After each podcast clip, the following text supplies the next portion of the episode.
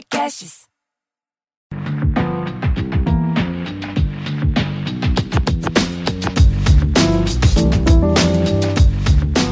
Olá, sejam bem-vindos mais uma vez a mais um episódio do podcast Afrofuturo, esse espaço onde a gente conversa sobre afrofuturismo, cultura africana e os assuntos correlatos que vêm na nossa cabeça quando a gente pensa em tudo isso.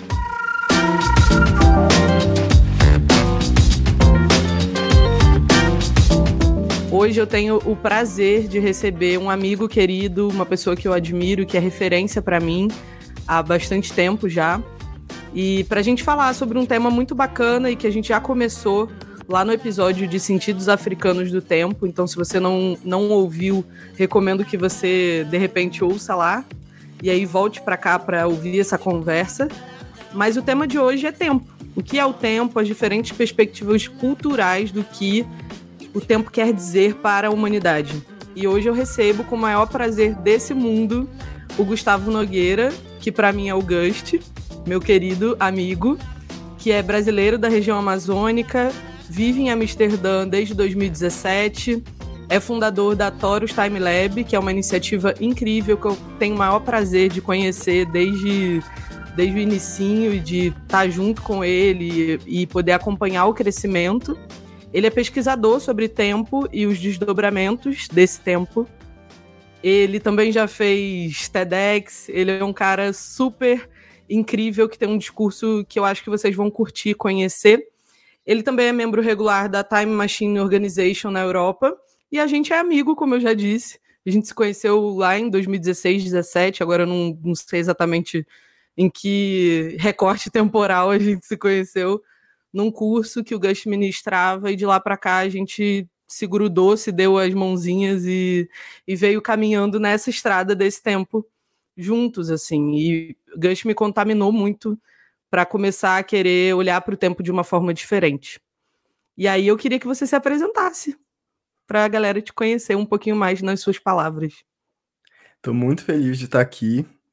Eu brinco que a gente não só se conheceu, né, nesse período, a gente se a gente se reencontrou. E eu sinto muito que nessa nessa jornada sobre estudos do tempo, é um tema que parece tão uh, abstrato e ao mesmo tempo está tão próximo da vida da, das pessoas que encontrar pessoas que também estão numa trajetória de tornar mais simples, tornar mais fácil de, de compreender como que as pessoas se relacionam com o tempo, a gente sinto que a gente está sempre se reencontrando e seguindo de mãos dadas, né? Depois que a gente se encontra, a gente não quer mais se, se largar, assim. Então eu estou muito feliz de estar aqui também. Eu venho, eu venho estudando tempo uh, ao longo da minha, da minha trajetória de formas diferentes, porque essa, esse estudo, esse interesse, essa curiosidade se manifestaram de formas diferentes em determinados períodos da minha vida. Mas hoje eu me, me entendo como uma pessoa, enfim, que percebe essas conexões possíveis entre o que a as empresas, as pessoas, as escolas, as comunidades precisam e o que a sociedade nesse momento está uh, se encaminhando, está emergindo dentro do tempo. Então, eu entendo que essa nossa essa nossa conversa, ela também ajuda a traduzir para mais pessoas como que a gente pode trazer esse tema para mais perto, né? Então, estou bem feliz de estar aqui. Eu queria te agradecer também por você ter topado, porque dispor do seu tempo, enfim, e da sua energia também, que eu acho que é muito preciosa para a gente ter essa conversa, e eu sei que essa é a coisa que você mais gosta, então é, eu fico super feliz que a gente possa, de uma certa forma, congelar essa conversa no tempo e, e ter mais para frente, ter essa conversa para a gente olhar para trás também e se relacionar com ela, né? E que outras pessoas também possam acessar essas conversas que a gente fica tão empolgado tendo sozinho e que muitas vezes a gente não compartilha com outras pessoas, né? Então, acho muito legal que a gente também possa conversar sobre isso de maneira mais aberta. Então, obrigada mesmo por você ter topado falar sobre esses assuntos comigo hoje. E aí, para começar é, um pouco a contextualizar como a gente vai abordar o assunto e, e de que maneira esse assunto é, chega para nós, né, de maneiras diferentes, tanto para mim quanto para você, porque a gente tem, apesar da gente ter nascido no mesmo país, a gente e vem de realidades completamente diferentes. Eu sou uma pessoa super do Sudeste e sou carioca, né? E você é uma pessoa super do Norte, isso é muito forte na sua na sua trajetória e na forma como você lida com as coisas também. Mas eu acho que tem muitas convergências, né? Então eu acho legal a gente é, também contextualizar um pouco as pessoas é, de que tipo de abordagem a gente está falando. E aí, é, a gente está falando então de, de falar sobre tempo e de como essas diferentes perspectivas culturais elas se entrelaçam e como que elas afetam a forma como a gente lida com o tempo na nossa vida cotidiana, né? E aí eu trouxe a definição do Stuart Hall, que é considerado o pai dos estudos culturais, e que é um intelectual que eu gosto muito, que eu conheci na época que eu estava fazendo faculdade e que eu acabei enveredando pelos estudos culturais, eu, é uma área que eu realmente gosto muito de pesquisar. E ele, lá no livro Cultura e Representação, ele vai definir, logo no início, na introdução do livro, o que é cultura. Né? Ele vai falar um pouco da abordagem que ele propõe do que é cultura. E aí o que ele vai dizer é que a cultura ela tem a ver com os valores compartilhados que fazem parte dos modos de vida de cada grupo social, de cada povo. Então, não está só. A gente muitas vezes vê a, a, a palavra cultura como algo que já está bastante esvaziado, como se tivesse a ver com, sei lá, música, teatro, dança, artes no geral, né? E não como algo que está absolutamente entranhado nas nossas vidas e a forma como a gente vive essa vida, né? Os valores que estão por trás é, da forma como a gente vive as nossas vidas, é o que o Stuart Hall vai chamar de cultura. E não só as representações culturais, né? A, o teatro, a música, a literatura, isso tudo também faz parte. Mas é uma perspectiva mais abrangente, essa, essa que ele vai trazer e vai propor.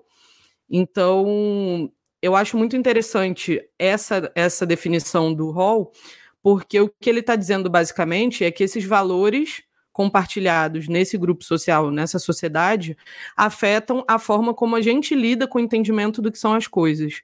Então, para a gente discutir um pouco do que é o tempo, a gente precisa entender que valores compartilhados são esses que estão por trás dessa compreensão. Né? E aí eu acho que é muito bacana porque é onde a gente se encontra, eu e você, porque a gente tem valores compartilhados parecidos, apesar de ter trajetórias muito diferentes. Então, quando a gente começa a dialogar sobre mais profundamente sobre sobre tempo, a gente vai vendo pontos de sinergia muito legais acontecendo. E aí eu queria que você, para começar a conversa, você contasse um pouco de como você se interessou por isso, porque eu acho que é um tema que as pessoas ficam meio perdidas, né? Tipo, tempo, mas o que, como assim? Você está falando da, das horas? Do que, que você está falando, né? Então, é uma, é uma. Pesquisar sobre tempo é uma coisa meio incógnita, as pessoas sempre ficam meio sem entender do que, que você está falando, né? Então, de repente, se você contar um pouco de como surgiu o seu interesse, as pessoas possam entender e falar: ah, tá. Eu queria que você contasse pra gente. Primeiro eu quero comentar que essa foi a melhor explicação sobre como uma amizade surgiu e por que, que ela é importante. A gente teve até referencial teórico para explicar essa amizade. então, vou guardar essa, essa apresentação para sempre. E eu quero dizer que essa, essa minha trajetória de estudos com o tempo, ela, ela se ela também se transformou muito a partir dessa busca por novos valores, por novas formas de, de compreender a sociedade na qual eu estou inserido, né? Hoje eu percebo que essa minha trajetória de interesse no tempo, ela teve três, ou está, ela tem, né, três grandes uh, fases, digamos assim. O meu primeiro interesse sobre tempo, com certeza nasceu a partir uh, de uma curiosidade que se desdobrou a partir da física. Eu sou graduado em comunicação, mas uh, durante uh, os últimos anos do ensino médio, quando eu decidi cursar uma, uma, um curso na universidade, eu decidi que eu queria cursar física, porque eu tinha um interesse muito grande sobre esses ciclos e padrões que acontecem na história do, enfim, do planeta como um todo, mas que parecem se repetir na nossa, na nossa trajetória individual. E eu ouvia meus professores falando sobre física moderna na época, e eu decidi, nossa, é isso. Eu quero estudar física e discutir, compartilhar ideias sobre, questionar as, as ideias sobre essa, essa, esse tema. Só que a partir disso, eu, eu entrei na faculdade de física junto com a faculdade de comunicação, comecei a cursar e caí numa universidade que eu precisava primeiro aprender todas as bases da física para poder estudar tempo, né? Então eu percebi, opa, talvez não seja exatamente o que eu quero nesse momento. Tenho até um plano de que talvez em algum momento essas histórias se entrelacem e eu volte a estudar física uh, formalmente, né? Porque eu estudo física uh, a partir dos autores, enfim, mas a graduação eu tranquei nesse período. Mas nesse, nesse momento, a, a ficção científica, os autores de ficção científica que de alguma forma uh, exploravam essa, essa, essas abordagens relacionadas a tempo e principalmente a viagem no tempo, passaram a ser muito presentes na minha vida. Então as pessoas falavam muito: nossa, o Gustavo é meu amigo viajante do tempo, muito porque uh, eu era a pessoa que sempre tinha alguma referência, metáfora, abordagem para ler os movimentos que estavam acontecendo no, no mundo ao redor. A partir de, dessa ideia de resgatar algum aprendizado que a gente já viveu na história e projetar cenários possíveis que, que uh, do que ainda está por vir. E eu usei muito essa lógica enquanto profissional de planejamento, de estratégia dentro da área de comunicação eu sempre uh, usava. As pessoas têm narrativas diferentes para, enfim, para argumentar sobre seus trabalhos, mas na comunicação eu sempre construí essa linha do tempo para entender de onde que a gente veio, que aprendizados a gente mantém e que passos a gente dá a partir de, agora com o que vocês estão me pedindo, sejam marcas, organizações, instituições, enfim. Então se misturava um, um, um interesse, uma curiosidade uh, na, nessa paixão que a ficção científica alimentava, na ausência da, da física na minha vida nesse momento, com uma atuação uh, séria dentro do, do, mercado de planejamento uh, e de estratégia, que eu conectava essa abordagem, essa narrativa temporal. Mas essa. Uh, e eu, eu, eu entendo que essa, essa primeira lente do tempo na minha vida me fez começar a perceber o quanto tempo. O quanto tempo percebido enquanto recurso tinha uma grande miopia. Porque a gente que está habituado, a gente que cresceu em uma cultura que nos ensina que tempo é dinheiro, estamos colocando no mesmo lugar, ou seja, para a par, um recurso, uh, um recurso que você pode gastar e ter e recuperar e investir e ter de volta como dinheiro no mesmo lugar de um recurso que, uh, que é a tua vida. A gente, na verdade, vende horas da nossa vida em troca de dinheiro e diz que uh, o dinheiro é um recurso muito importante.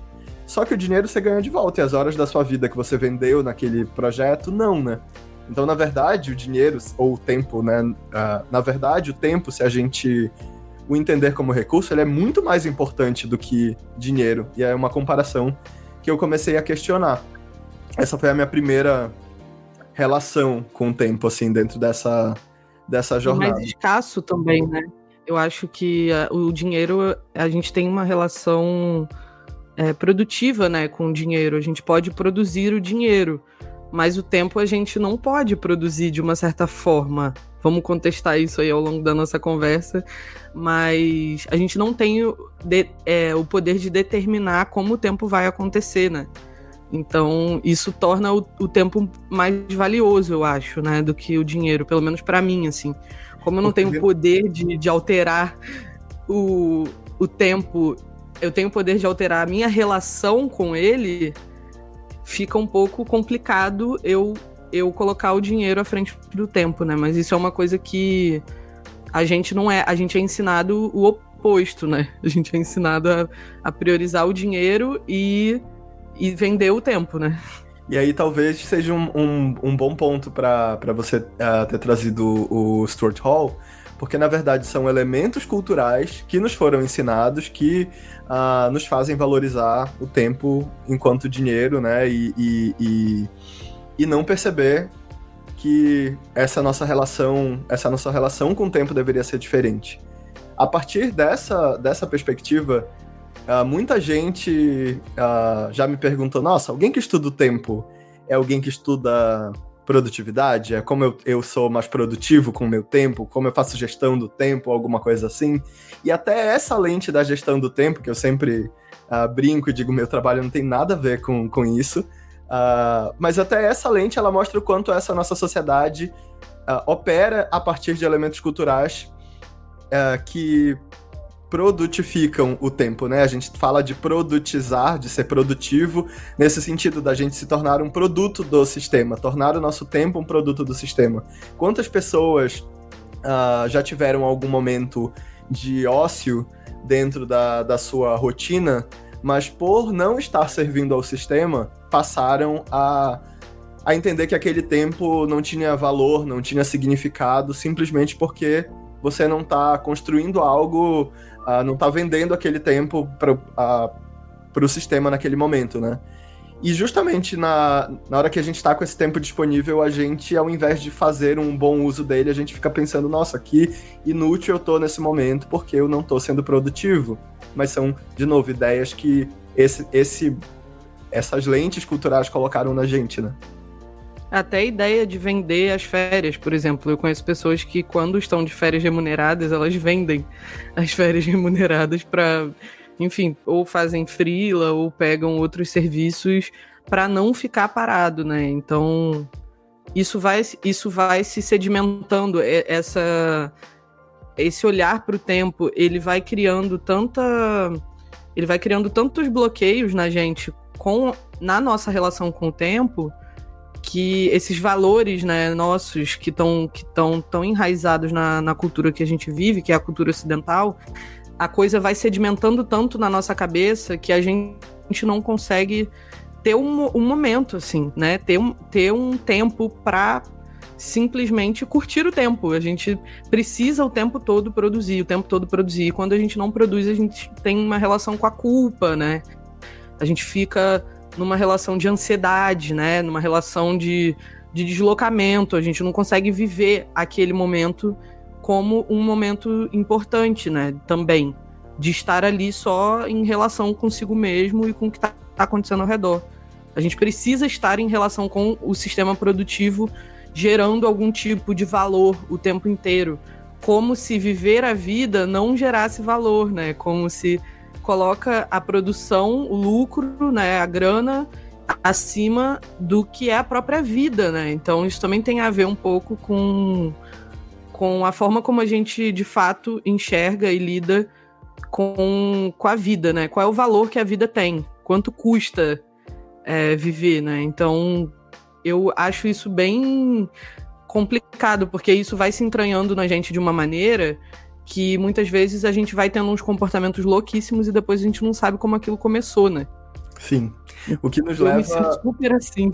Mas eu acho que a, a, nossa, as nossas histórias, elas são muito parecidas nessa, nesse ponto da gente descobrir que a gente pode mudar essa relação. A gente nasceu dentro desse, desse, uh, dessa lógica de pensamento em que o tempo é visto como recurso e como dinheiro, mas a gente começou a buscar outras perspectivas possíveis, e eu sinto assim que dentro dessa trajetória, a, a lente que a vem que eu venho trilhando, ou o caminho né, que eu venho trilhando há mais tempo, é, olha o tempo a partir de uma, de uma outra perspectiva. De entender que o tempo é a forma como a gente compreende mudança. E a, a ah, gente. Então eu vou te interromper. Posso te interromper? Pode. Porque você vai furar minha pergunta e eu quero muito fazer essa pergunta é, de uma forma estruturada, assim. Tá bom. é, eu queria que você apresentasse um pouco, assim, é, brevemente, que eu sei que não dá para apresentar tudo, mas eu queria que você apresentasse para as pessoas, de uma maneira introdutória, a forma como você tem desenvolvido esse pensamento sobre tempo, essa relação com o tempo na Taurus, e como isso e como isso impacta a vida das pessoas, né? Como isso vai causando transformações, né? Porque eu tive contato com, com as perspectivas que você traz quando eu fiz o temporal no ano passado aqui em São Paulo. O temporal é um curso que o Gustavo oferta tanto presencialmente que agora nesses tempos de pandemia tem sido ofertado é, online e, e né, nesse curso ele apresenta várias perspectivas muito bacanas. E aí eu queria muito que você introduzisse assim as pessoas para elas entenderem é, para que serve, afinal, né? E não só para que serve do ponto de vista utilitário, mas é, para que serve para a gente, né? Dentro de nós, assim, o que que isso, o que que isso mobiliza dentro da gente? Eu fundei a Toros com uma perspectiva de questionar como que, as, como que as pessoas se relacionam com o tempo. Eu acho que essa é a principal pergunta que eu, enquanto idealizador da Toros, trago para as pessoas. Como que tá a sua relação com o tempo? E dentro desse trabalho, a Toros vem questionando como que as pessoas se relacionam com o tempo e a partir disso compreendem a, a, sua realidade, como esse exemplo que a gente deu agora, né, do tempo como um recurso, e a partir disso a gente molda as nossas decisões de vida ao redor dessa ideia de que o tempo é moeda. E ao questionar essa ideia, a gente se relaciona com o tempo e se conecta a ele de outras a, a partir de outras possibilidades, individualmente e coletivamente. Então, dentro dessa perspectiva individual, existe, existem uh, mudanças que a gente faz dentro dessa nossa jornada enquanto pessoas, mas a soma dessas jornadas individuais fazem uh, o que a gente chama de sociedade, a coletividade, a, essa tomada de decisão que cria, inclusive, crenças e convenções coletivas. Toda, toda, todo esse sistema que a gente está comentando aqui, né, que, que nos move a partir ou do tempo como recurso ou de outras perspectivas. Dentro da Torus, a gente apresenta o tempo a partir uh, dessa introdutoriamente, né, a partir dessa perspectiva do tempo como medida da mudança. Quando a gente resgata uh, onde que nasceu essa, essa nossa conexão, uh, essa forma como a gente percebe o tempo hoje, a gente volta, enfim, nesse período, nessa história que, no, nessa história que a partir do, do Brasil uh, nos remete à história europeia, que nos colonizou e a partir dessa história colonizadora, essa história ela foi muito influenciada pelos filósofos gregos. Então, Hoje a gente fala sobre tempo no Brasil, muito influenciado por essas lentes europeias que foram influenciadas pelos filósofos gregos. E lá nesse tempo dos filósofos gregos, eles abordavam o tempo como a medida da mudança, a forma como a gente compreende os movimentos que estão se transformando, o que está se movimentando, o que está mudando ao nosso redor. Então, mudança é uma palavra muito forte quando a gente está falando sobre tempo.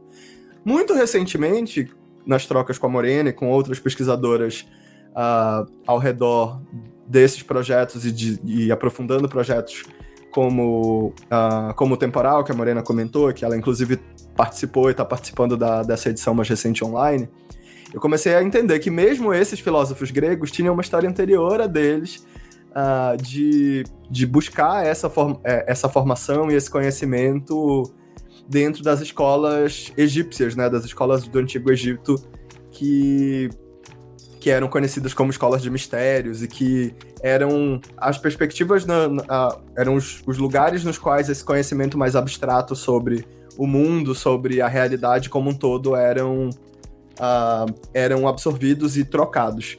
Mas, mantendo essa linha mais uh, conhecida, Aristóteles, como filósofo grego, disseminava que o tempo é medida da mudança.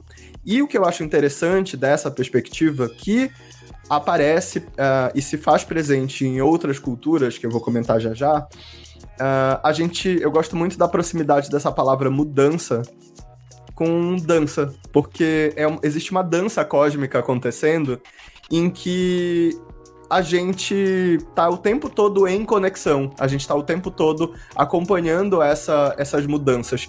Não é que o tempo muda e que a gente vai estar tá conectado com a próxima mudança. Porque quando essa mudança, nesse assunto específico que a gente tá falando por aqui, acontecer, outra mudança virá. Então a gente nunca está conectado com o tempo, a gente está sempre num processo de fluxo de conexão. E pode ser que a gente saia desse fluxo.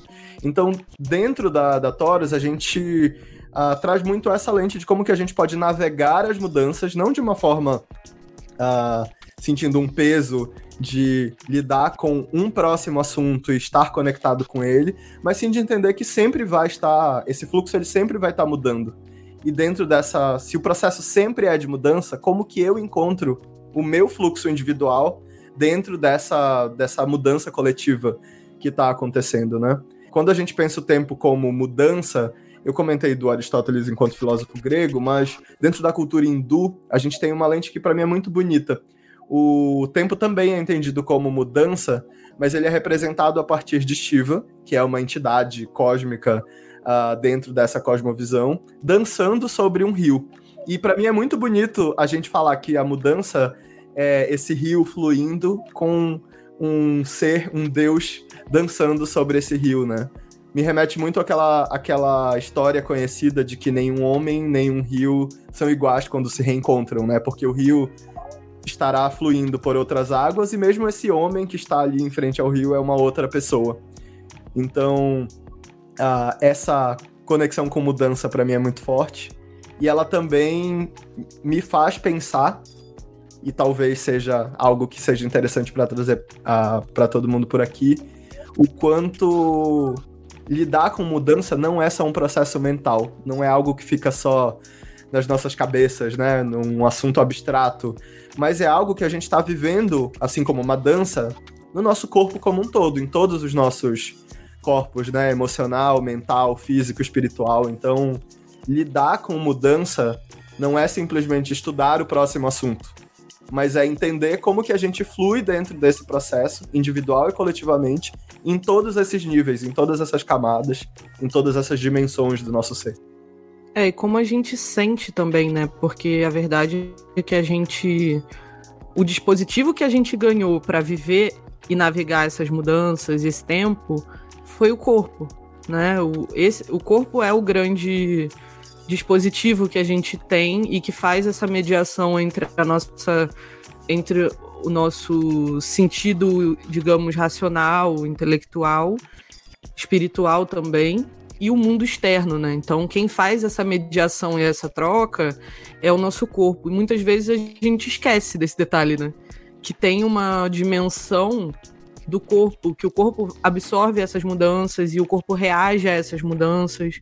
E como também a gente aprendeu a, a não escutar, né? Os recados que o corpo vai dando e a ouvir e, e tentar interpretar esses sinais de mudança no nosso próprio corpo, né? Que vai aos poucos dizendo pra gente, olha, tem algo acontecendo aqui de errado, né? Você tem, tem algo aqui acontecendo que não tá te fazendo bem, ou tem algo que você precisa olhar, tem algo que você precisa aprender.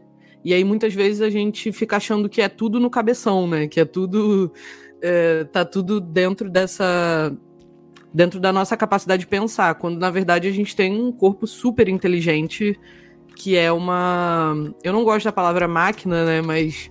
Um organismo, se... é uma. É, o nosso... é, mas que se a gente fosse falar de máquina, a gente tá falando de uma máquina, da máquina mais incrível, assim, que, que a natureza foi capaz de criar e que se regenera e que flui nessa dança, né? O nosso corpo ele vai se regenerando e vai mudando é, muito, de uma maneira muito inteligente, muito sensível também. Então, achei muito legal você ter trazido essa questão da dança. Essa semana eu estava ouvindo o podcast Café com Cuscuz da Elisama Santos e do Alexandre Coimbra, e a Elisama fala durante o, o episódio que a linha reta é a morte, né? Que quando a gente está vivendo em linha reta, é, vivendo uma perspectiva linear, isso é a morte da nossa, da nossa humanidade, né? e que a vida ela exige a flexibilidade da dança. Que quando a gente se desconecta dessa dança, a gente tá morto de uma certa forma, né? Não só. Não, não, ela não tá falando de uma morte biológica, óbvio. Ela tá falando de um, de um certo lugar, né, do nosso. da nossa humanidade que morre quando a gente para de se conectar com essa mudança, né? E a gente vive muitas mortes dentro da nossa vida, né? Muitos processos de mudança.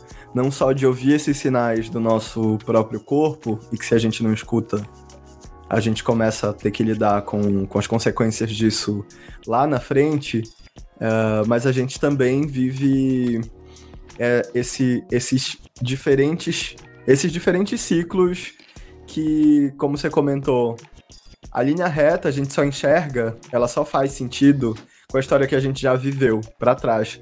Mas uh, quando a gente uh, percebe o caminho que a gente ainda tem por trilhar, ele é uma, uma dança, ele é um caminho que é sinuoso, né? Que tem escolhas, que tem caminhos que são mais uh, tortuosos, alguns que são mais fáceis e, e prazerosos.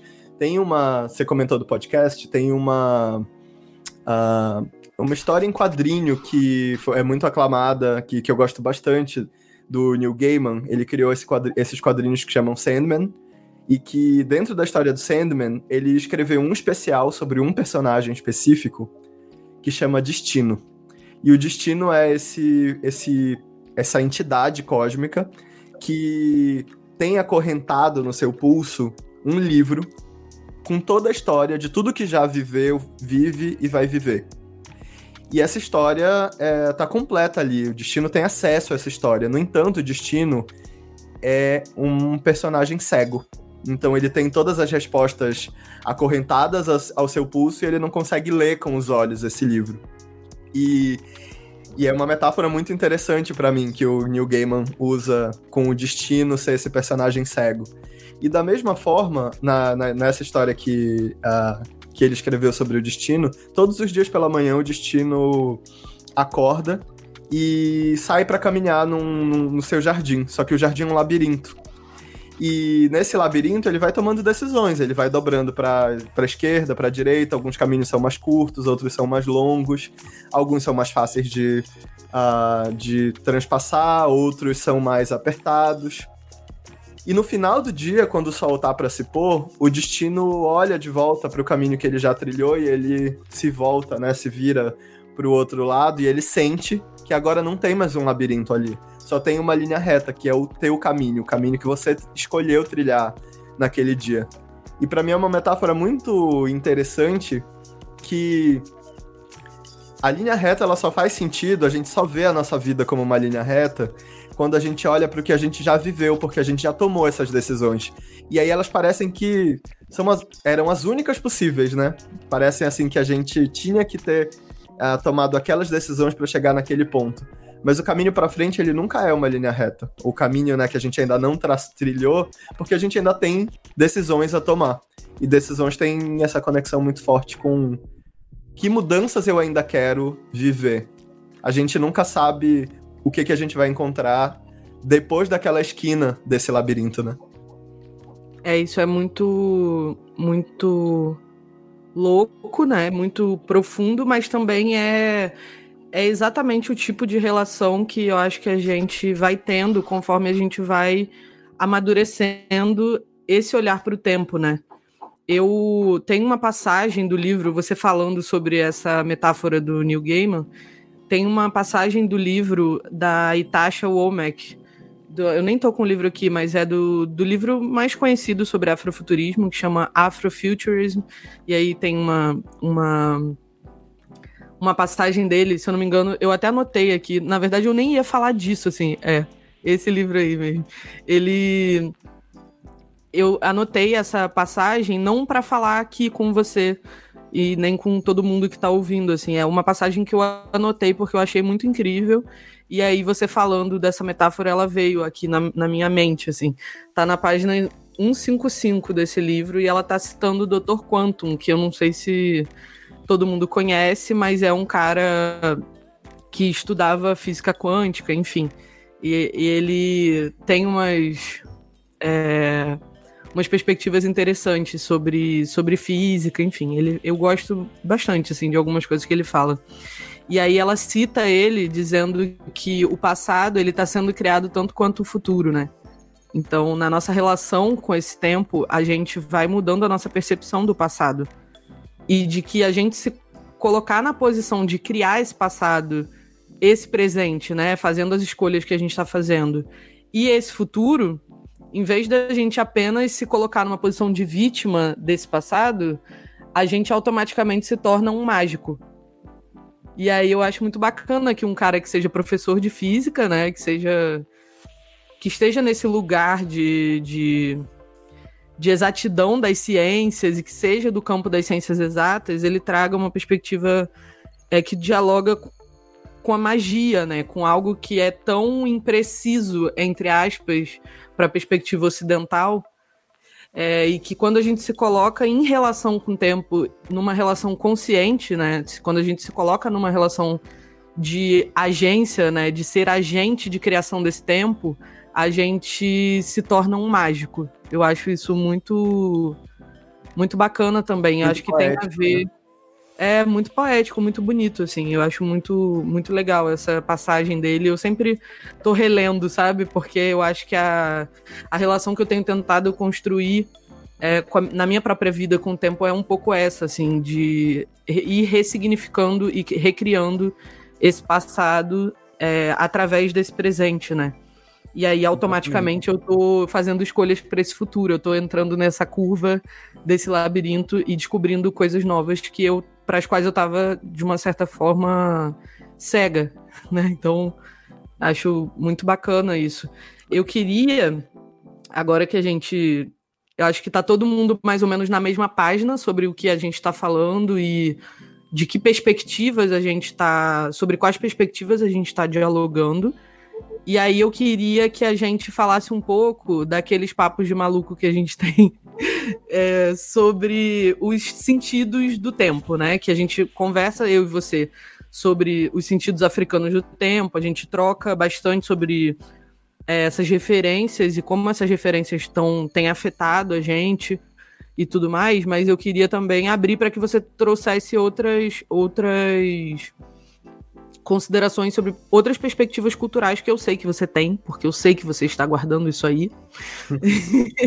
e eu queria que a gente trocasse mais livremente sobre isso, né? Sobre como essa relação é, com o tempo nas outras culturas, ela tá, ela tá vinculada, muito vinculada a uma relação com a natureza, né? A uma relação é, que não tem nada a ver com essa questão da produção capitalista, porque eu acho que é a relação, é, por exemplo, das sociedades tradicionais africanas que são agrárias e que são muito ligadas à terra, né, que tem essa relação da produção, sim, produzir é muito importante, porque é a forma como a gente consegue sobreviver, né, a gente precisa pensar em como a gente produz a nossa relação é, com a terra e como a gente produz a nossa própria vida, o que isso impacta, né, mas eu acho que esse descolamento da, dessa visão capitalista do que é a produção, ela é muito positiva. Então, como a gente pode ir aprendendo com ela, né? Como a gente pode ir recriando e pensando é, nessa, nessa relação como uma dimensão que sim tem a ver com produção, mas que não é escrava, né? Que não é tem aquela passagem do, do artigo que a gente mais curtiu e que a gente fica gritando com ele, que eu vou, vou falar o nome dele aqui para a galera poder ter acesso, depois se quiser procurar, é African Concept, Concept of Time, a Sociocultural Reality in the Process of Change, que é do Sunday Fumilola Babalola. E aí esse artigo, é, ele vai destrinchar um pouco dessa, desse conceito africano de tempo e dessa relação é, com a mudança, né, com os processos é, socioculturais que vão acontecendo na, nas sociedades tradicionais africanas. E eu gosto muito que ele vai analisando, quando ele fala sobre essa relação das sociedades tradicionais com, com o tempo e com a natureza, ele vai falando sobre essa divisão do dia em blocos de tempo. E eu tenho tentado fazer isso assim na minha vida cotidiana é, antes do almoço, né? Eu considero antes do almoço um período, um bloco. E aí eu tento encaixar as coisas ali nesse antes do almoço. E aí também eu tenho tentado observar como o meu corpo se relaciona, porque, por exemplo, eu tô passando por uma mudança muito grande. Então, estando grávida, cada dia é um dia diferente. Tem dias que eu tô super bem, super disposta, e tem dias que antes do almoço eu não consigo fazer nada. Então eu só consigo sobreviver. Eu dou conta de respirar, comer alguma coisa e é isso, assim. Então, é, essa relação não tão exata, né? E eu tenho tentado me relacionar assim, né? Criando um, uma sinergia entre a minha concepção de tempo e o que o meu corpo está me dizendo, né? Então, linkando esse, esse corpo com essa com esse tempo. Mas eu comecei a falar do artigo porque quando ele vai destrinchando e falando dessa relação do, do, dos povos africanos com essa divisão do tempo em blocos e não em horas, como a gente faz na sociedade ocidental, o que ele está dizendo é que tem dias que duram mais, tem dias que duram menos. E isso vai depender é, do que aquele dia traz para você, né? De como você vai dançar aquele dia, de como você vai se relacionar com as demandas que você tem.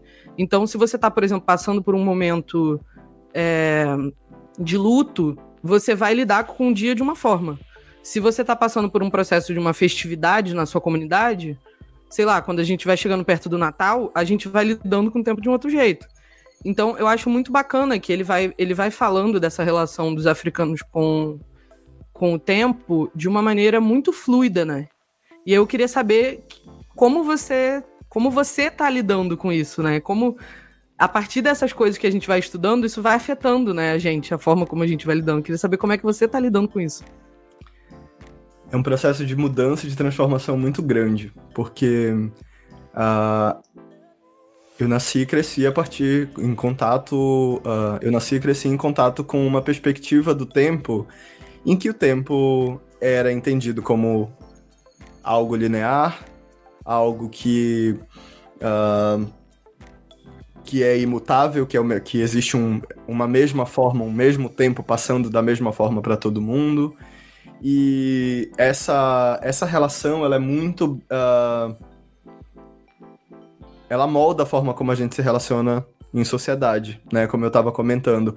O, dentro dessa, dessas, dessas convenções que a gente vai criando a partir disso, eu ainda não comentei por aqui, mas eu acho que vale, uh, vale falar, né? O George Hegel tem esse conceito do espírito do tempo, né? Que são as ideias e crenças que moldam um período particular do tempo, da história que a gente está vivendo, enfim.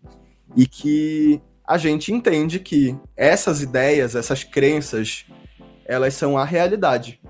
A verdade dada como fato. Só que dentro da história existem muitas histórias existe, a gente está habituado a conhecer a, a história do mundo a partir da história dos que venceram, né? Da história dos que venceram as guerras, dos que venceram os processos de extermínio. E infelizmente a gente vive, vive, é, viveu e vive um apagamento de outras perspectivas culturais e outras perspectivas de relações possíveis com o tempo. Eu uh, venho me conectando muito com essa perspectiva que, para mim, ela não é uh, uma perspectiva minoritária ou menor nesse sentido, ou excedente ou alternativa, uh, porque na verdade a maior parte dos outros povos, se não essa, esse, esse povo que conta a história pra gente até agora, entende o tempo de uma maneira diferente. Entende o tempo como uma relação circular. Ou seja, um tempo em que a gente consegue, a partir dos ciclos que a gente está vivendo, acessar e ser acessado por ideias, eventos e mesmo pessoas, enfim, de outros tempos. Ou seja, como você comentou, o passado e o, o que a gente chama de passado e futuro, que parecem estar em extremos opostos, eles, uh, eles passam a ser ressignificados, né? Eles passam a ser algo mais simétrico, algo mais espelhado, que na verdade aqui do presente eu estou acessando outros tempos. Posso estar falando desses tempos uh, que estão na minha memória, tempos ancestrais, ou as ramificações desses tempos, do que ele pode vir a ser no futuro, esse tempo potencial, né? E dentro dessa perspectiva, adorei o que você comentou da gente entender que daqui do momento presente, eu tô sim planejando o que, que eu quero fazer como ações de futuro, mas essas ações de futuro, elas vão me dar um novo entendimento da minha própria vida que vão me ajudar a compreender melhor algo que eu já vivi no passado. E esse conhecimento de passado, do meu passado, do passado da minha família, do passado da minha sociedade, do passado do mundo, também vai me abrir a novos aprendizados para os meus próximos passos, que eu tô chamando de futuro. Então, onde que essa história começou, né? Ela começou uh, quando eu, come... quando eu uh, decidi dar um passo para o futuro, ou quando eu passei a ser transformado pelo passado, uh, pelo passado que me trouxe até aqui. Então, esse tempo ele é como um círculo.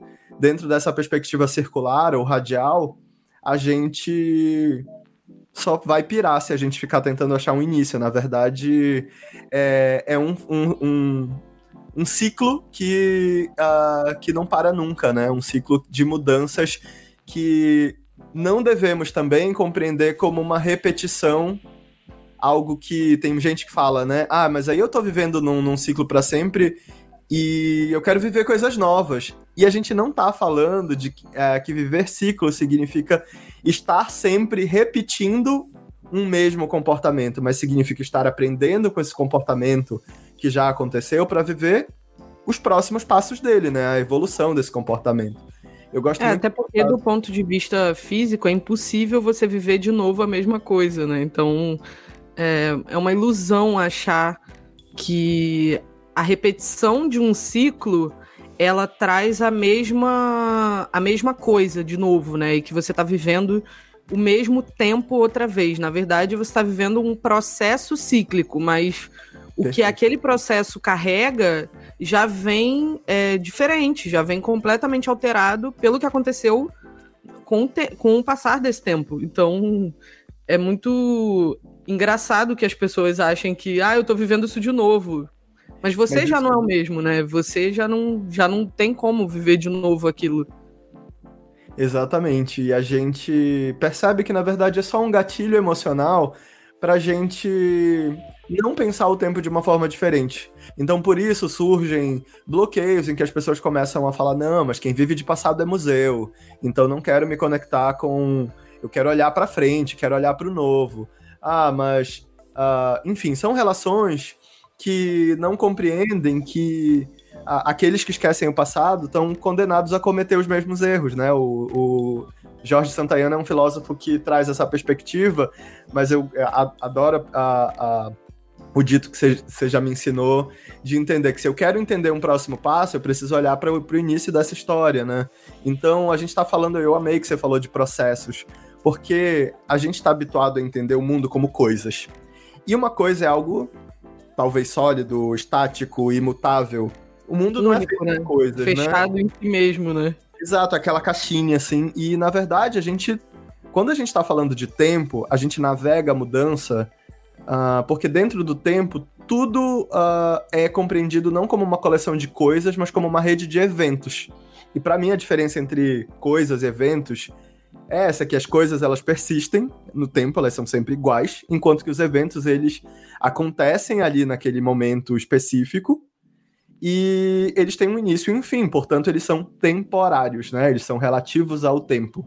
Mesmo algo que a gente a, acredite que é imutável, que está ali há muito tempo, tipo as pirâmides do Egito, elas só são um evento no tempo que é mais duradouro do que a gente, na nossa escalazinha humana. Né? E mesmo mudanças que estão acontecendo dentro da, da nossa vida são eventos que estão acontecendo de novo dentro de uma nova condição, porque já falamos, né, nem o rio, nem essa entidade cósmica dançando sobre o rio são os mesmos, mas são ciclos. E quando a gente aprende a lidar com um ciclo, não é que a gente o abandona e vai para a próxima coisa, mas é que a gente, opa, já dominei esse esse aprendizado, já me integrei com esse aprendizado, né, que eu estava ignorando olhar até então, e ele se torna leve para que a gente possa olhar para a próxima camada, para o próximo nível desses aprendizados. Então é quase como se esse círculo virasse uma espiral, né, que a gente vai subindo para os próximos níveis ou descendo, enfim, é, aprendendo a explorar novas possibilidades de nós mesmos, assim. É, e quando a gente ignora, eu acho que tem uma, um valor aí que você trouxe, por exemplo, da galera que fala que vive de passado é museu. Ah, é porque, por exemplo, quando nessas discussões sobre movimentos sociais e sobre as coisas que estão acontecendo historicamente, né?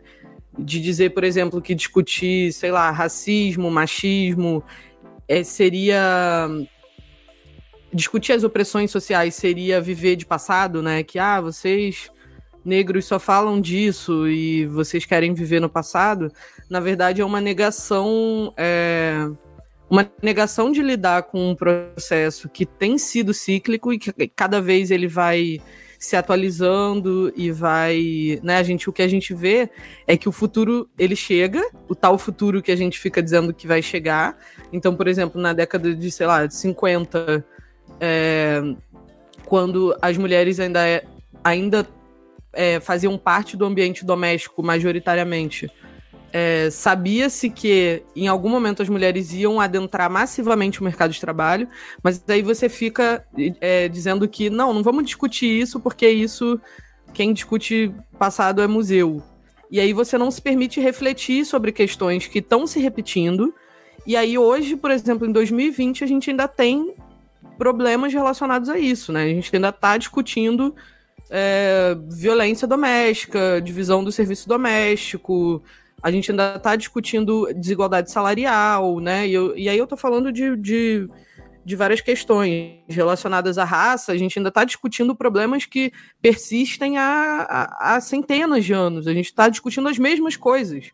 E a gente só fica preso é, realmente discutindo esses assuntos porque a gente se recusa, é, de uma maneira coletiva e cultural, a olhar para esses ciclos que vão se repetindo.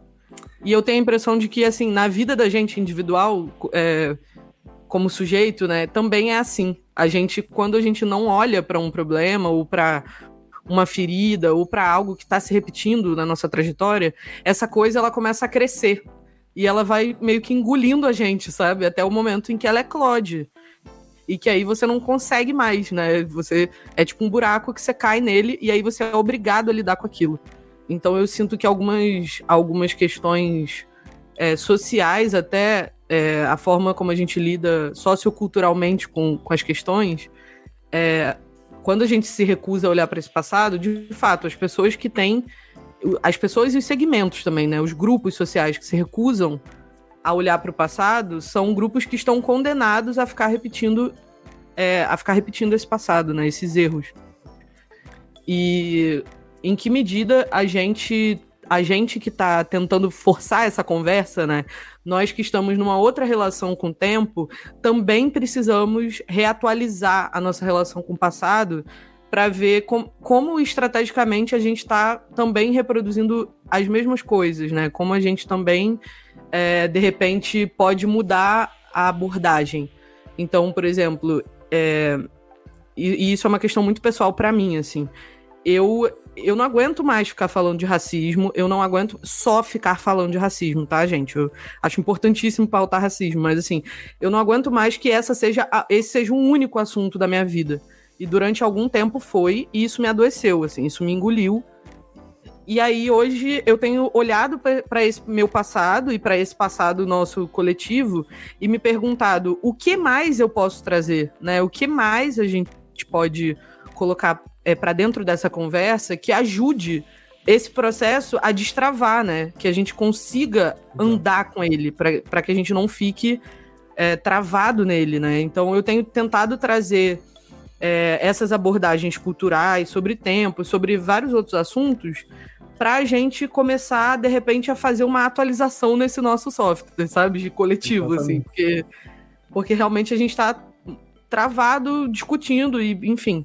E aí eu acho que eu acho que a gente precisa de novas referências e que essas referências não necessariamente elas são novas, elas são novas para nós que não conhecemos, mas elas muitas vezes é, na maioria das vezes, pelo menos as coisas que eu estou estudando, são coisas antiguíssimas, como você trouxe, são saberes milenares e que a gente se desconectou de alguma maneira deles.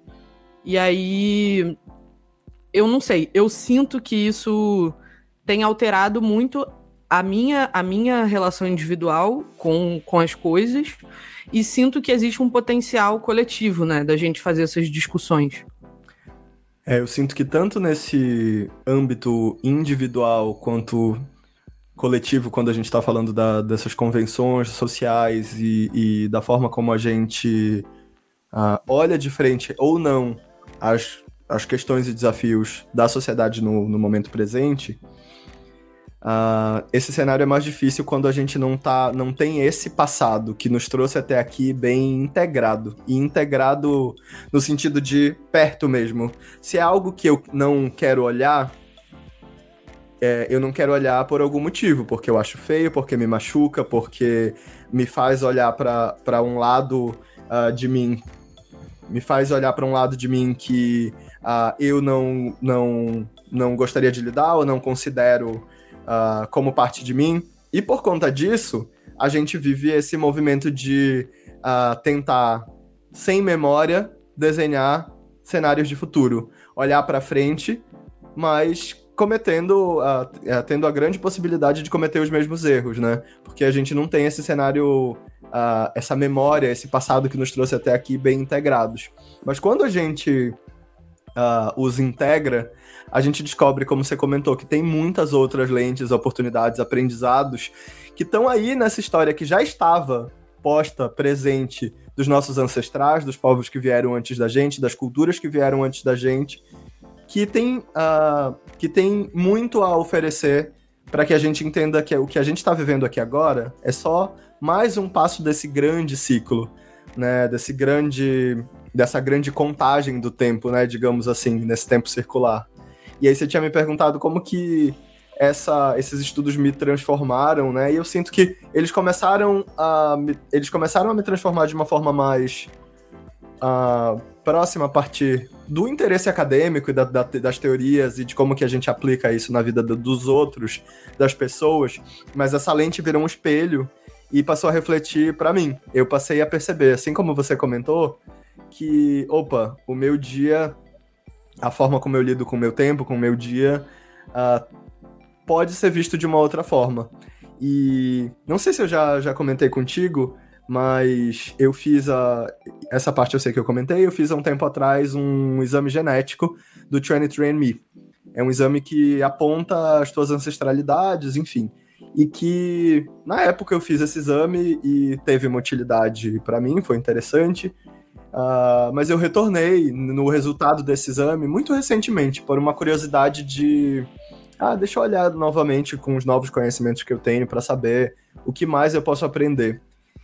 E, uh, e eu notei que a partir do, desse resgate de ancestralidade, porque é um exame que te aponta uh, de que lugares do mundo teus antepassados vieram em algumas gerações para trás, eu percebi e descobri, descobri a partir disso, a partir da, da família do meu pai, uma conexão muito forte com uma tribo específica que tem uma, tinha uma lente sobre um de que tinha uma lente sobre como a gente compreende o tempo de uma é, que era muito diferente também, que é a tribo dos Dogon, que a gente já trocou algumas vezes, né? Mas que eu me aproximei, eu tenho livros hoje sobre como os Dogon olhavam para o espaço e mediam a passagem do tempo a partir da, de serem grandes astrônomos, né, de terem um conhecimento astrofísico muito desenvolvido e que nem a gente tem hoje. A gente, a gente olha o tempo a partir dessa passagem uh, dos ciclos e das contagens dos giros ao redor do Sol, mas a gente acha que todos os giros ao redor do Sol são iguais. E essas tribos ancestrais, elas estavam estudando como que esses giros ao redor do Sol, eles na verdade fazem parte de outros movimentos da, do cosmos, da galáxia, que são ciclos maiores, né? E isso me abriu a mente de uma forma assim que que eu não não que me transformou uh, me transformou realmente e mudou a forma como eu encaro o tempo. Hoje é, dentro dessa jornada que, eu, que começou num entendimento do tempo como recurso e tinha como um tempo mais estabelecido essa, essa lente do tempo como mudança, que a gente está falando por aqui, hoje eu entendo que o tempo ele é uma dimensão, ele é uma frequência que a gente se conecta. É uma forma como a gente ah, percebe a realidade ao redor, seja essa realidade mais pequena, próxima, né? pequena no sentido de estamos aqui enquanto indivíduo, enquanto cidade, enquanto país, enquanto, enfim, essa escala mais próxima da gente, ou esse grande tempo que fala que é bem pequenininha, né? Essa escala nossa, a gente acha que ela é que ela é muito grande, mas ela é muito nano, né? Ela é tipo minúscula do ponto de vista é, não humano, né? Exatamente. E E eu e, e para mim foi muito forte, tá sendo um processo muito intenso que eu venho vivendo, principalmente ao longo desse último ano, de compreender que uh, que o meu uh, que essa que essa que essas interseções entre entre diferentes culturas, entre uh, povos ancestrais como os Dogon, como o, esses conhecimentos que a gente comentou, vindos do Antigo Egito, uh, migraram em determinado momento e se conectam com lentes do que a gente chama de Oriente, que atravessaram o globo e são similares à, à forma como o tempo é percebido nas culturas ameríndias, né? Então, no, no, em povos como os maias, ou mesmo nos, nos nossos índios, uh, nos nossos índios dentro do Brasil, né? Que tem uh, lentes muito similares desse tempo circular, desse tempo que se conecta a uma escala cósmica muito maior do que esse nano, micro uh, tempo que a gente está falando e vivendo nessa nossa realidade uh, do ano em que a gente está vivendo agora, da época que a gente está vivendo agora, mesmo da era geológica que a gente está vivendo agora, né? E olhar para isso me fez pensar também na minha temporalidade, né? no quanto eu posso ao me conectar com essa, com essa dimensão, com essa frequência da melhor forma possível, posso construir um legado é, que seja mais relevante para pro, os que estão ao meu redor, para a comunidade que eu me sinto conectado, para a minha família, para os meus ancestrais, e para quem vem depois de mim enquanto ramificação. Né? Então, esse tempo, uh, enquanto frequência, enquanto dimensão, que não está só no plano do concreto, né, mas que a gente se conecta a partir dessa desse, desse entendimento maior que a gente está falando aqui, é, é algo que mudou muito a minha rotina, minha forma de acompanhar a passagem do, do, dos tempos, uh, dos dias, essa não só como uma contagem dos dias, mas também como quase uma forma de sincronizar com o que eu quero para o tempo. Tá mais alinhado em conexão com o que eu quero para o tempo ao redor. E assim como você, eu passei a buscar como não só uh, retratar e compartilhar os movimentos relacionados ao que está acontecendo no nosso tempo ao redor enquanto sociedade, uh, simplesmente observando e mapeando, mas também direcionando, né, mudando essa, essa, esse entendimento e ajudando a gente a, de certa forma, navegar para os assuntos que eu quero que sejam mais importantes dentro do tempo. Sim, eu tô pensando aqui, já que você falou de, enfim, de povos indígenas e especialmente dos povos indígenas aqui da do que a gente conhece como Brasil, né, mas que autodenominado Pindorama, né, pelos próprios povos que viviam aqui antes da, do processo de colonização. Eu, eu li o livro novo do Krenak, né, do Ailton Krenak, O Amanhã Não Está à Venda, que está disponível em PDF gratuitamente aí na internet para quem quiser ler. E eu acho muito, muito interessante que nesse momento que a gente está vivendo da pandemia, o Ailton traz uma reflexão sobre o fato do, do vírus, do Covid-19, não estar afetando a natureza como um todo e ele estar afetando especialmente a humanidade, né? Eu acho que o, o, o planeta ele é um mecanismo extremamente inteligente, a natureza ela tem uma inteligência própria e muito, muito mais evoluída do que, do que nós humanos, porque, enfim, ela que nos cria, então ela é muito maior do que a nossa capacidade de cognição e entendimento. E aí o, o Ailton ele fala que o que está ameaçado é esse mundo artificial, né? É esse mundo é, que o, o mundo ocidental que tem um modo de funcionamento que está em crise e que na verdade os bichos, né, as outras espécies, está tudo tranquilo, assim, tá geral vivendo de boa. Quem tá se ferrando é a gente, né, que, que tá dentro dessa lógica. E por quê?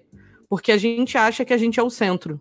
E aí a gente tomou atitudes e fez escolhas e, e cristalizou nesses valores compartilhados da cultura que o Hall vai falar, a gente cristalizou nas nossas práticas, na forma como a gente vê o mundo, as coisas e a nós mesmos, como se a gente fosse o centro, né? Então, é, o Krenak ele vai trazer esse aprendizado de que é, é, é inevitável que a gente tenha que abandonar essa visão antropocentrista, né? Essa visão de que o homem é o centro da natureza.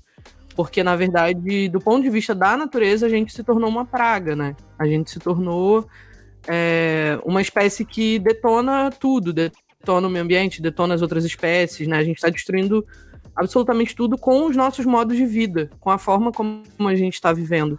E aí a Terra está dando sinais muito generosos, né? Ele até fala que a Terra é tipo uma mãe, né? Que ela, ela nem tá dando uma ordem, ela tá pedindo que a gente fique em silêncio e que a gente olhe para nossa própria relação com ela e, com, e conosco mesmos, né? Sim. Da gente aprender que a gente não é o centro de fato de nada. Que esse, essa escala temporal, isso é uma coisa que eu falo também muito no, no Futuro. Do ponto de vista cultural, a cultura ocidental, ela não é nada porque quando a gente vai comparar com outras culturas, por exemplo, sei lá, o capitalismo, eu, eu brinco que o capitalismo ele é uma criança birrenta que acha que é adulta. Tipo, é um sistema econômico muito novo que acha que é velho e que acha que, que sabe, aquela aquela criança que quer vestir a roupa sozinha, mas ela não consegue nem enfiar o pé no buraco certo. então é um pouco isso, assim, é um sistema que está destruindo tudo e que a gente não consegue questionar ele, a gente não consegue pensar assim, tá, se acabar isso aqui, como é que a gente vai sobreviver? Quais são as outras alternativas?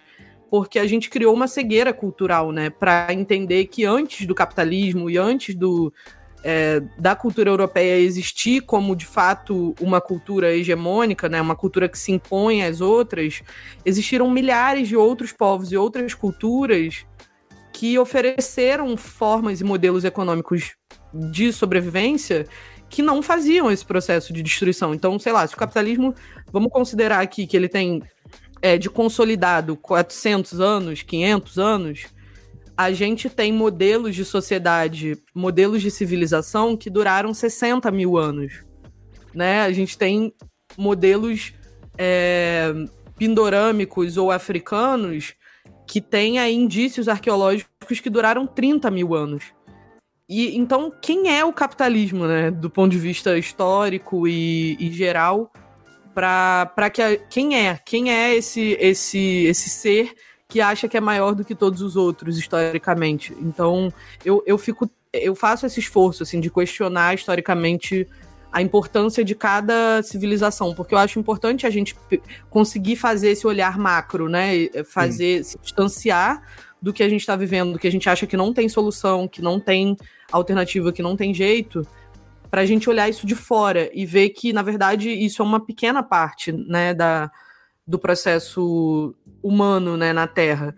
E eu acho que tem uma utilidade muito grande, não só do ponto de vista. Eu nem gosto dessa palavra, né? Utilidade, mas eu acho que tem uma função importante é, a gente conseguir questionar esse olhar, né? Essa forma de perceber. E eu acho que esses, esse estudo do tempo ele vem diretamente é, convergir para essa para esse chamado que o Ailton Krenak vem fazendo, né?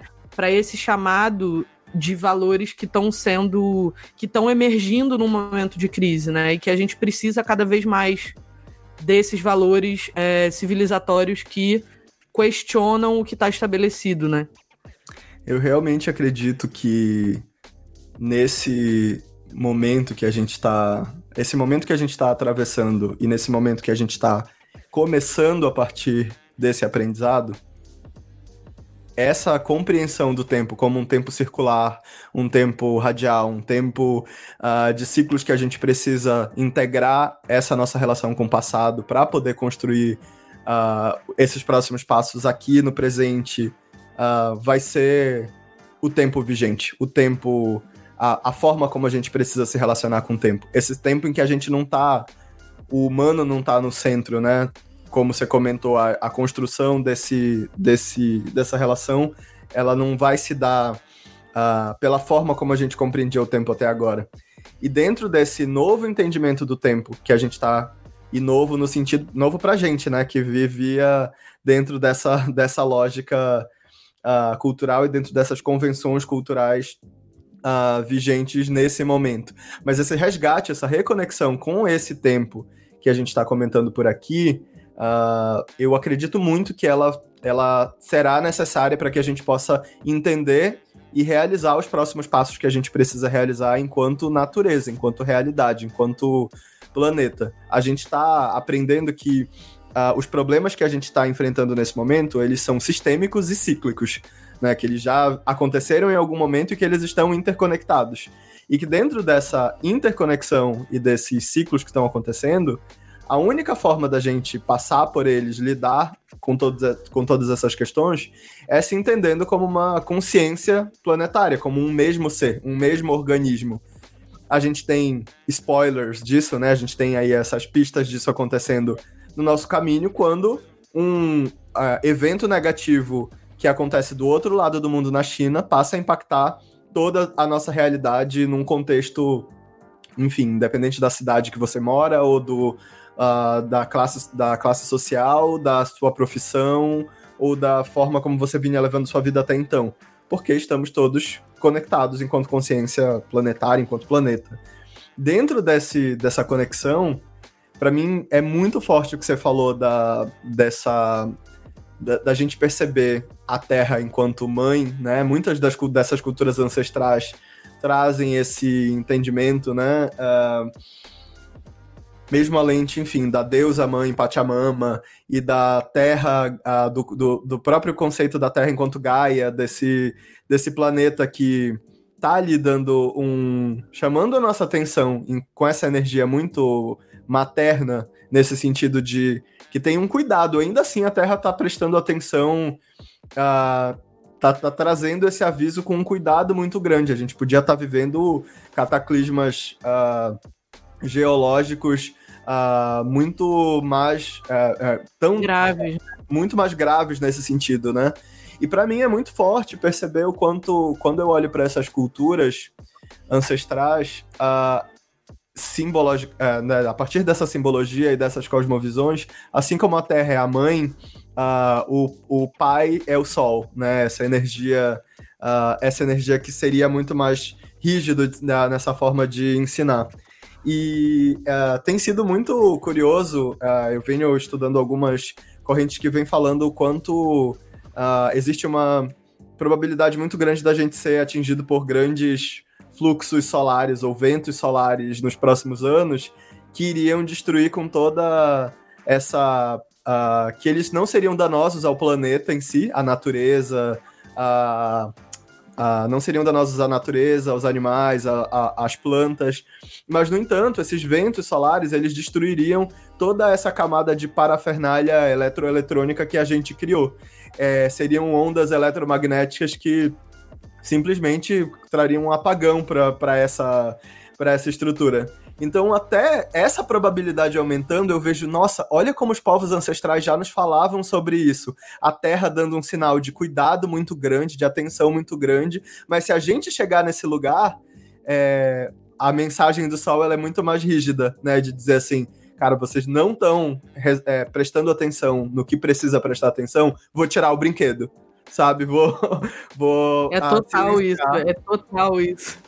Eu acho que e, e, se rolar esse apagão eletromagnético, acho que a gente não tá, a gente vai nós somos tipo criança hoje, né? Eu acho que a maior parte das pessoas que vive nessa sociedade ocidental, eu óbvio não acho que todo mundo vai ter esse tipo de reação, mas é, quem vive em grandes cidades, quem vive a vida que a gente vive, eu e você, eu acho que a gente vai reagir que nem uma criança de dois anos, sabe? Tipo, ai meu Deus, tiraram meu brinquedo, vou, vou sapatear, vou gritar, vou ficar desesperado. A gente não vai ter uma inteligência coletiva para saber lidar com essa mudança, né? E é muito engraçado isso, porque a gente tem engraçado tão pouca maturidade, né? né? É muito louco, cara. E, e como a gente vai reconhecendo essas inteligências e essas forças, né? Como você trouxe do, do Sol como pai e da Terra como mãe, de quando a gente não escuta um ó, oh, vai botar o dedo na tomada, vai tomar um choque. E aí no terceiro tu vai tomar um maior chocão e aí tu cai duro e fica com o olho arregalado, assim, sabe? Então eu sinto que a gente tá vivendo um, vários já há muito tempo, vários avisos desse tipo, né? Exatamente. A gente já tem recebido vários recados de que a gente vai, a gente vai se ferrar e aí a gente está se fazendo de doido, né? Então, talvez a gente precise de um de um chacoalhão, né? Exatamente. É, espero que a gente não chegue nesse lugar, mas uh, na não possibilidade de prever ou antever esse tipo de movimento, mas tentando entender o que, que eu poderia fazer dentro do meu microcosmos por aqui. Por exemplo, uma das referências que é, eu quero compartilhar mais no final do nosso episódio, uh, que é um livro que a gente comentou em conjunto uh, quando a gente fez o nosso, a nossa aula conjunta no temporal, era um livro que eu só tinha em cópia digital. E eu, pensando nesse cenário, eu disse: Nossa, eu acho que eu preciso ter esse livro em, em uma cópia impressa física, só assim para entender caso a gente fique em algum momento num apagão de eletroeletrônicos. Então, comprei alguns livros que eu só tinha no Kindle em versão física para que eu ao menos possa continuar os meus estudos sobre tempo independente a, a esse cenário dos eletroeletrônicos. Eu já tenho, eu também já tenho feito isso, você acredita? Eu tenho, eu tenho, por exemplo, criado o hábito de imprimir coisas que eu escrevo no computador. É, e é uma coisa que eu tenho feito há alguns meses, porque um dia eu parei e pensei, cara, se pifar tudo, né? O que, que eu vou fazer? Eu vou perder tudo? É, mesmo eu fazendo um backup, né? A gente fica achando que, que a nuvem é, é a parede de pedra que os egípcios escreveram, né? E que se tiver. A gente fica achando que, que, que o Google Drive é, é uma parede de pedra, e não é, né? Então, se der ruim, deu ruim, você ficou sem, assim. Mesmo eu... discos, mesmo os discos nos quais a gente está gravando informação, né? Os, os discos de backup da Amazon, ao CD que a gente grava em casa, uh, eles desmagnetizam em, em uh, um determinado, uma determinada quantidade de tempo, né? Então, daqui a gerações e gerações, se acharem esses discos de backup ou esses CDs, eles vão ser nada mais do que material de plástico sem informação nenhuma, né? Então, é, é, é bem... Muito louco como, como eu, por exemplo, é, essa, essa relação com, com o conhecimento e com a transmissão de memória como fica parecendo um papo meio de maluco, mas como, por exemplo, escrever em pedra foi uma tecnologia ancestral muito eficiente, né? Uhum. Porque hoje a gente está lendo o que está escrito lá. A gente ainda Exato. pode ir lá visitar. A gente ainda pode, por exemplo, ter acesso. É, eu, que sou uma pessoa de candomblé, eu tenho acesso aos itãs que são contados há 10 mil anos. E esses itãs foram transmitidos via oralidade. Então, a tecnologia da oralidade, ela também tem uma permanência que é muito questionada, né, pela pela pela pelo olhar ocidental, né, de que ah, não, o que é engraçado que no no artigo do Prandi, do Reginaldo Prandi, ele começa o artigo o, o, artigo sobre o candomblé e o tempo, né? Que a, que a gente compartilhou e leu, Sim. enfim, aqui nas nossas pesquisas. Ele começa falando que as sociedades que que têm oralidade, né, que são baseadas na oralidade, elas são consideradas sociedades sem história, né? Porque de uma certa forma não conhecem a escrita. E tipo, cara, eu tô ouvindo histórias hoje da boca da minha Yalorixá que são contadas há 10 mil anos. Então, como assim sem história, amado? Sabe? É, é, um olhar muito, muito, muito eurocêntrico é, para essa para essa perspectiva, né? Muito louco. E como a gente a gente subestimou e talvez a gente só se reconecte com a importância dessas tecnologias, escrever em pedra, oralidade, quando a gente perder nossos brinquedinhos e a gente perceber que a gente não era tão a prova a prova de, de tempo assim, né? Que que de repente a forma de permanecer não é a que a gente achava que era. Então acho muito interessante quando você traz essa discussão, porque aquilo que a gente também estava, que a gente já falou em outras conversas nossas sobre se preparar para lidar com o tempo, né? E que está nesse artigo do Babalolá, é, que vale, ele vai falar. Acho que vale comentar o, o conceito, né? É, vamos, vamos, vamos destrinchar a coisa.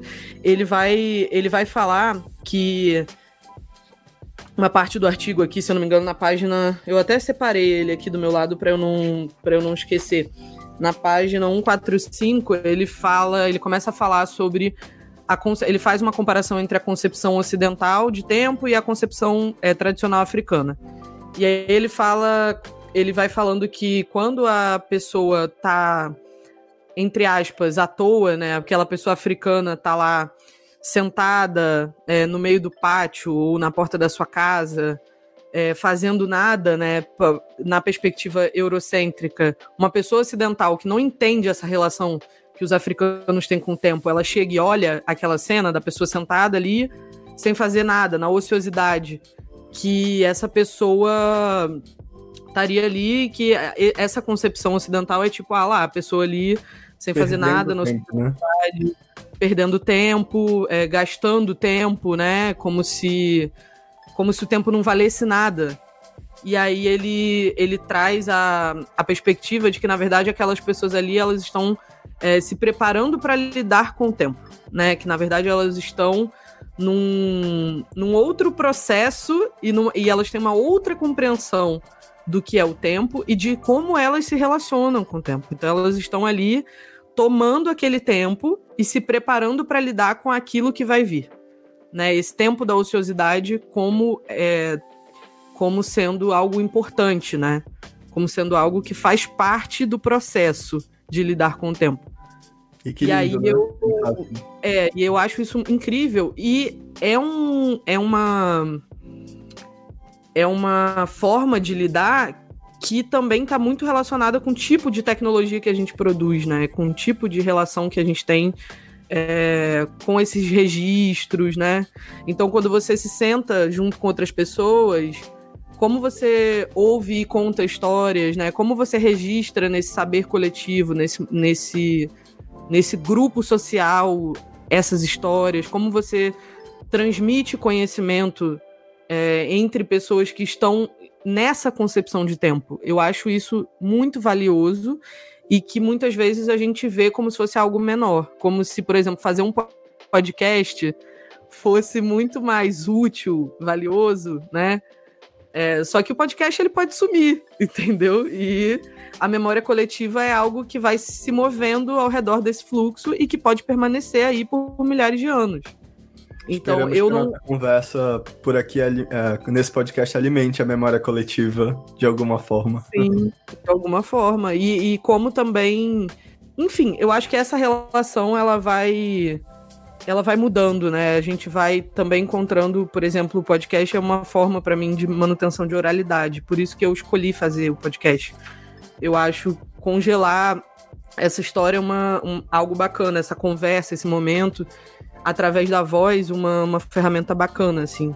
Cristalizar, aí... né, como você comentou, é, achar uma forma de cristalizar tem a ver com solidificar, né? Deixar disponível Sim, ali em algo, num cristalzinho para o mundo mas que esse tempo nosso, esse, esse, essa relação com o tempo, ela tem que ser vivida. Ela não pode ser, ela não, não dá para lidar com ela de outra maneira, né? Essa dimensão da experiência, a gente tem que atravessar para poder saber como é. Eu com, e eu aí, comento... o que, que você acha? O que, que você acha disso, assim? É, eu, eu comento sempre quando você fala que a gente precisa experienciar e viver o tempo, que dentro dessas escalas uh, a gente pode entender que é, existe quase como se fosse uma biblioteca desses aprendizados ancestrais, desses, uh, de todos esses povos e culturas que vieram antes de nós e que a gente quer mergulhar e conhecer e saber mais e entender como como que os fatos se deram e nossa, é um assunto muito interessante, né? Mas assim como uma biblioteca, a vida ela não está acontecendo na biblioteca. A biblioteca é onde você busca informação, você troca, você se alimenta e aí você usa essa informação no dia a dia, na sua vida, na sua comunidade, nas suas práticas, nas suas trocas que acontecem nesse âmbito individual ou social, né? Do lado de fora da biblioteca. E para mim essa metáfora é muito boa de como a gente tem uma existe esse tempo ancestral que pode ser consultado, mas existe o agora que é o lugar de fora da biblioteca onde você usa esse conhecimento. E todo mundo que é muito mental, né, que pira em tipos de conversa como a que a gente está tendo aqui agora, uh, tende a querer passar mais tempo dentro da biblioteca, mais tempo buscando mais informações sobre tudo isso. Mas é importante entender que se você está se reenergizando com todas essas informações, o que, que você vai fazer no agora, no momento agora, com todas essas informações, né? Uh, e que vai afetar de alguma forma a tua vida e a vida das pessoas uh, ah, para além da tua vida, né, na comunidade que você faz parte como um todo. Então, para mim, esse cruzamento entre esse tempo ancestral, essa jornada individual e esse teu tempo social, né, essa troca coletiva, é, é um fino balanço que a gente precisa encontrar. Pra gente não estar tá nem só vivendo dentro da biblioteca e nem tá só dançando no escuro na rua sem uh, compreender a riqueza de todos esses conhecimentos que vieram antes da gente, que podem nos ajudar a dar passos mais, mais interessantes. Mais preparados, né? Preparados. Tava pensando, tava pensando aqui que a gente tem momentos de precisar ir para dentro da biblioteca, que a gente tem momentos que é mais importante sair da biblioteca e, e tomar sol na cara, né? E viver, é, experienciar esse tempo e trocar com as pessoas e colocar esse conhecimento a serviço das pessoas e de nós mesmos. Então, e é um aprendizado que para mim não é fácil, não. É um aprendizado é, duro, né? Porque muitas vezes a gente tem uma preferência por um desses lugares, né? Sim. E, e aí é complicado, porque você quer ficar só lá e a vida não tá numa coisa dessa só. Não dá para você só fazer uma dessas coisas, né? Você precisa é, ir dançando dentro dessas, dessa, desses lugares que estão sempre se interrelacionando e sempre gerando é, novas conexões. Acho que para a gente é, ir caminhando para o final, eu queria saber de você uma última coisa, assim.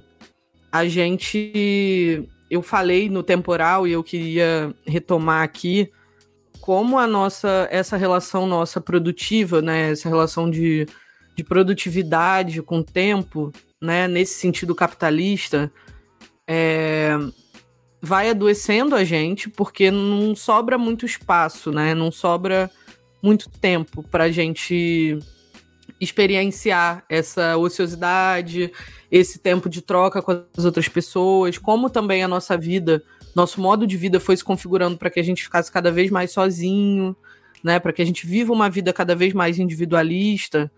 É... O que que você acha que ajuda as pessoas a a de uma certa forma criarem esse tempo, a abrirem espaço na própria vida para terem uma relação mais mais equilibrada com essas três coisas, né? O que, que qual prática você acha que te ajudou ou enfim, existe alguma coisa que você como uma pessoa que que se relaciona mais profundamente com o tempo acha que pode ajudar as outras pessoas a, de uma certa forma, romper com esse fluxo de, de produtividade, essa maluquice que a gente vive? Você acha que tem alguma coisa que possa ajudar? A gente usou muitas metáforas okay. diferentes por aqui. Eu tô pensando aqui também o que, que você tem feito, assim, de práticas, de coisas. É. Você já me falou algumas, mas. E eu sei que é, é meio viajandão, né? Vai ter gente que vai falar, ai, meu Deus, que bobeira. Mas eu, eu quero muito que a gente fale disso, porque eu acho isso importante também, né? Abrir é, esse espaço pra gente ser e não fazer, né? Sim. Para mim tem sido importante entender que Uh, não existem certos errados, verdades uh, que valem para todo mundo, mas a gente pode compartilhar a nossa jornada, o que tem funcionado para gente, o que cada um de nós uh, temos feito.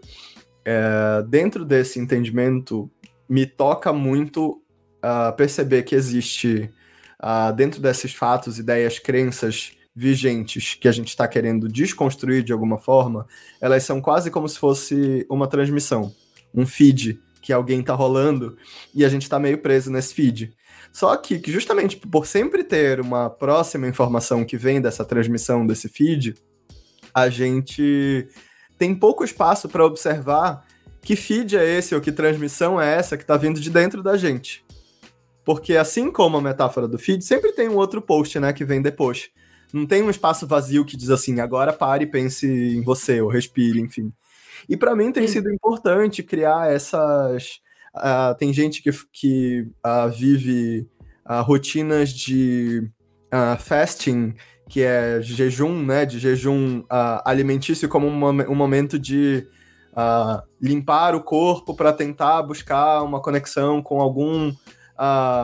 com algo que para você é importante no nosso tempo uh, contemporâneo, eu sinto que está sendo importante a gente adotar uma, uma espécie de prática de jejum de informação. A gente começar a criar certas, uh, certos intervalos, assim, que dizer, uh, na minha rotina, por exemplo, uh, por volta das nove da noite, eu tento desconectar do que desse feed do mundo e tento pelo menos até as nove da manhã uh, não olhar de novo o que está chegando no celular, na, no e-mail, enfim. É, só que a medida, às vezes eu não consigo, claro, eu falho nesse, nesse processo. Eu estou num fuso diferente da minha família, por exemplo. Tem momentos que eu estou conversando com alguém, é madrugada aqui, é dia no Brasil, enfim. Então é, é algo que. Mas dentro dessa jornada, não é sobre a gente a cristalizar um jeito e, e e nunca falhar. E quando a gente falha, ai, tô começando dia 1 de novo. Lembrem, né? A gente não precisa olhar só para frente, é uma jornada que, que a gente está percorrendo. Então, quando eu consigo criar esse jejum de informação de 9 às 9, eu começo a tentar empurrar ele, sabe? Será que eu consigo começar um pouco mais cedo? Começar às 8, às 7 da noite? E será que eu consigo levar a minha manhã um pouco mais longe até as 10 e às 11 da manhã sem estar tá consumindo tantas coisas desse feed do, do mundo. E é muito interessante prestar atenção que começa a emergir dentro da gente. Porque existe uma série, existem uma série de questões que a gente já tem na gente, não é que elas estão vindo do nada. Não existe esse lugar, né? Existe, na verdade, questões que a gente não estava observando no nosso corpo, na nossa mente, na nossas, na, nas nossas emoções, na nossa alma, que a gente simplesmente não observou porque tinha muito barulho do lado de fora. Quando a gente consegue se permitir é, observar e estar tá mais presente no momento presente da gente, né, individualmente, é, começam a, a, a emergir mesmo, vir à tona questões que a gente nem sabia que a gente precisava lidar com a gente que a gente precisava lidar com o outro, com a sociedade, com a comunidade, com a família, uh, com o chefe, com as pessoas ao redor, enfim. E dentro dessas questões, para mim tem sido importante ter esse momento de jejum desse outro, de, dessa outra transmissão do mundo, para perceber o que, como que eu posso me conectar com essas mensagens que vêm do, desse tempo individual ou dessa jornada individual e trocar aprendizados, porque o que a gente está fazendo aqui é trocar aprendizados sobre a jornada que eu vivi estudando tempo e a tua jornada estudando tempo. Dentro dessas jornadas, eu aprendo contigo, tu aprendes a partir do, do que eu vivi, e nessa troca, a gente acha, ah, mas eu não conheço, ou eu não sou tão próximo daquelas outras pessoas que eu podia falar sobre esse assunto. De novo, né? Somos uma, um mesmo organismo interconectado. Se a gente se perceber como pessoas conectadas às outras, a gente já está conectado e a gente ativar essas conexões, muito rapidamente a gente, a gente percebe aprendizados a partir da jornada do outro, que podem ser de alguma forma úteis na nossa, e oferecer ao outro aprendizados que a gente viveu e que podem ser úteis para essa pessoa chegar nessa mesma etapa que a gente está agora, né? Uhum. Como eu tenho feito essa, essas duas trocas, essa mais individual, eu tenho uh, buscado me conectar muito mais com esse relógio que eu comentei contigo um pouco antes da nossa gravação, que vem anterior ao relógio produtivo, utilitário, que é o nosso próprio coração, né? O nosso coração é um tamborzinho que está o tempo todo fazendo um tic-tac que é só nosso. É, prestar mais atenção nessa na nossa respiração, no nosso coração e dentro dessa dessa sincronia né, com esse tambor, deixar emergir o que vem. E a partir dessa troca coletiva, eu venho é, realizando os encontros uh, da, de uma comunidade que chama Sand Glass, né, que é um grupo de estudos contínuos sobre o que está emergindo no tempo, onde a gente troca aprendizados.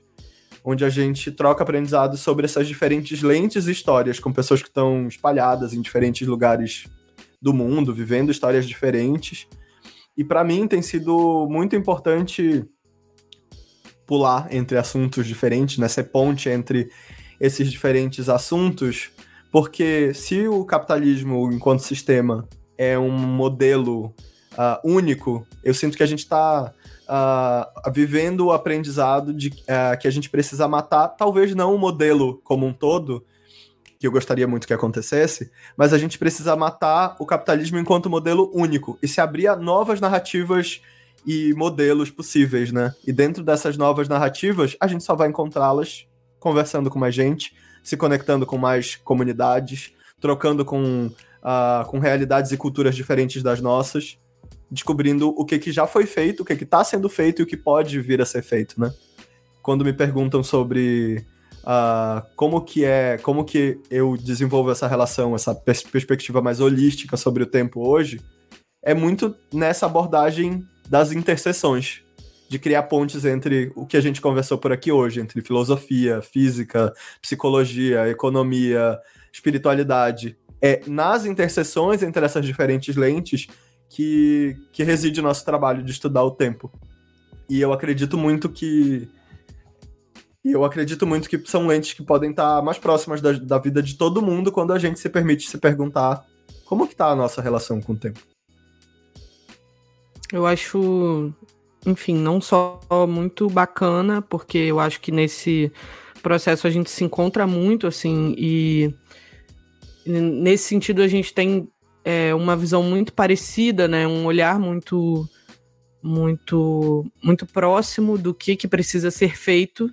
Eu realmente acho que a, as soluções para os problemas que a gente tem, elas emergem é, um primeiro, né, do tempo que a gente tem para pensar nelas, né, de criar esse tempo, esse espaço nas nossas vidas, porque quando a gente está ininterruptamente produzindo, a gente não consegue nem olhar e criticar o que está acontecendo, a gente não consegue pensar soluções, a gente não consegue olhar para o passado e deixar que esse passado nos ensine alguma coisa, a gente não consegue, a gente fica imerso é, num processo ininterrupto e frenético, louco, ansioso.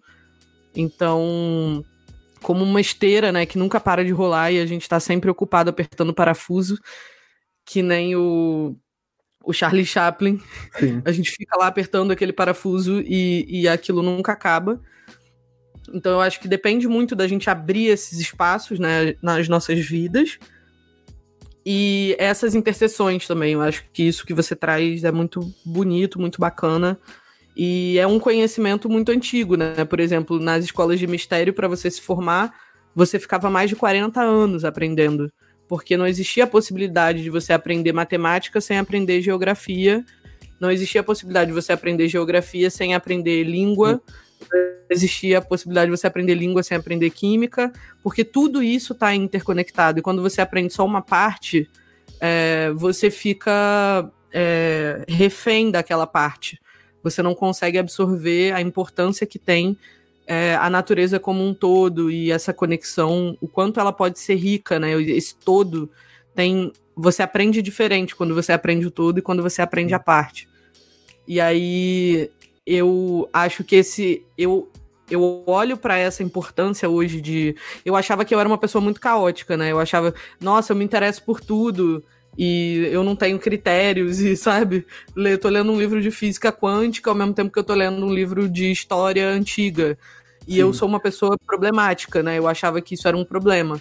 Mas na verdade hoje eu vejo que talvez essa seja a minha habilidade, assim, de conseguir juntar essas coisas e, e e aprender com elas, né? E tentar simplificar elas para as outras pessoas também, para ajudar que as pessoas consigam é, viver esse mesmo processo se elas quiserem.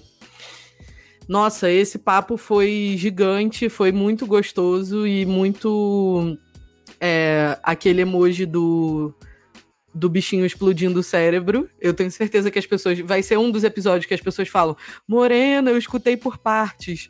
Eu tive que ouvir quatro vezes. é, e eu fico feliz com isso, porque acho que a gente trouxe contribuições muito legais. Queria, enfim, deixar um espaço para você se despedir, falar alguma coisa que você queira ou deixar algum recado para as pessoas. E não esquece de deixar suas redes também, de como as pessoas te acham e acham a Toros, para a gente continuar essas conversas através de outros espaços por aí. Eba, adorei estar aqui também concordo super que é do tipo de conversa que a, a cada vez que a gente escuta, a gente vai percebendo camadas diferentes das coisas que a gente estava falando por aqui. E assim tem sido as nossas conversas, e eu tenho ficado muito feliz de, uh, de poder trocar contigo sobre temas que a gente gosta tanto, de ouvir também os episódios do Afrofuturo no podcast que estão maravilhosos e tenho recomendado para todo mundo e tem sido uma jornada incrível te ouvir por aqui. De novo, explodiu minha cabeça ouvir que o podcast é a forma de a, da gente dar continuidade às nossas tradições orais, né? Então, amei ouvir isso aqui. Queria deixar duas recomendações para encerrar. Uh, de dois livros. Um livro que eu tenho, inclusive, em cópia física aqui enquanto a gente fala, que talvez resuma bastante o que a gente precisa desconstruir sobre a nossa relação com o tempo. É um livro de um físico italiano chamado Carlo Rovelli, chama A Ordem do Tempo. A gente encontra ele em português também, chama A Ordem do Tempo. E o trabalho do Rovelli enquanto físico é muito desconstruir mesmo tudo que a gente entendia como o tempo até aqui. É isso que ele faz no livro a cada capítulo. E como um livro que pode uh, alimentar novas ideias uh, para a gente pensar a partir de agora, né, entre outros tempos possíveis, principalmente aqui no, no nosso episódio sobre tempo dentro do Afrofuturo, é um livro que mexeu muito comigo e que me trouxe perspectivas que eu não sabia se eu estava falando sobre futuro, se eu estava falando sobre passado ou se eu estava justamente questionando meu entendimento de tempo até aqui, entendendo que eu precisava atualizá-lo. É um livro que chama Black Quantum Futurism. Uh, é um livro que, infelizmente, a gente só encontra em inglês, mas ele foi criado uh, pelas fundadoras de um projeto que chama Afrofuturism Affair. Uh, e esse livro conecta muito essa, esses aprendizados ancestrais com lentes e práticas que estão mais que são mais contemporâneas, que estão mais a, a, conectadas à, à, forma como a gente olha o que a gente quer para o mundo daqui para frente. E ele deu um nó na minha cabeça na primeira vez que eu li, e todas as vezes que eu volto sabendo um pouquinho mais sobre uh, culturas ancestrais e vejo os ciclos que a gente está vivendo se repetindo, eu percebo quanto, nossa, são assuntos que são muito mais modernos no sentido de avançados do que qualquer tecnologia que a gente tem hoje presente na humanidade. A gente só está brincando com os nossos aparelhozinhos, como a gente comentou por aqui. O Black Quantum Futurism, inclusive, é o livro que eu comentei que eu só tinha em versão digital, e na tua aula sobre afrofuturismo e tempo, a partir das perspectivas afrocentradas no temporal, eu decidi, eu quero comprar esse livro também em versão papel. Então, ele tá chegando por esses dias. Todo mundo me encontra por aqui, uh, na, tanto na minha rede pessoal, onde eu falo bastante sobre tempo também, e no perfil da Taurus. O meu perfil pessoal é GustNog M, então G-U-S-T-N-O-G-M, GustNog M, no Instagram e em todas as outras redes. Uh, e o perfil da Taurus, que é Taurus, T-O-R-U-S, Timelab. Então, Taurus Timelab na, em todas as redes. E dentro dessas duas redes, eu compartilho bastante, junto com a comunidade que está conectada a Taurus, sobre os projetos que a gente está fazendo por lá. O Temporal é um deles, que eu sou muito feliz de você estar tá participando, mas todas as, as novas atualizações dessa conversa, as pessoas podem acompanhar por lá. Obrigada, Gus. Obrigada mesmo. Eu fiquei muito feliz com a nossa conversa. Fico super.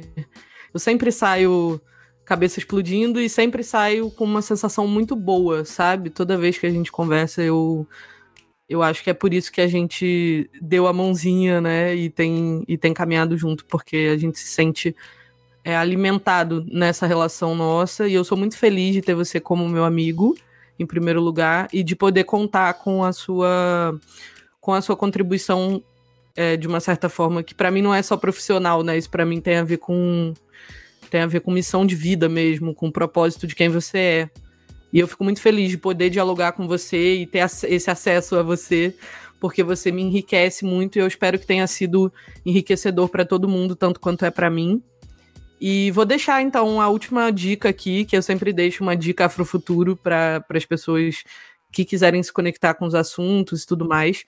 A dica de hoje é o filme da Netflix A Gente Se Vê Ontem, de 2019, que é um filme que fala de dois adolescentes, duas crianças, né, negras que começam a fazer experimentos de ciências na escola e aí produzem uma espécie de máquina do tempo. Eles estão tentando produzir essa viagem no tempo e aí eles conseguem fazer essa, essa, essa máquina. Só que o irmão da CJ, que é a menina, é a CJ e o Sebastian, que são os personagens principais. O irmão da CJ é assassinado injustamente pela polícia. E aí eles usam essa máquina do tempo para voltar ao passado e tentar evitar essa morte.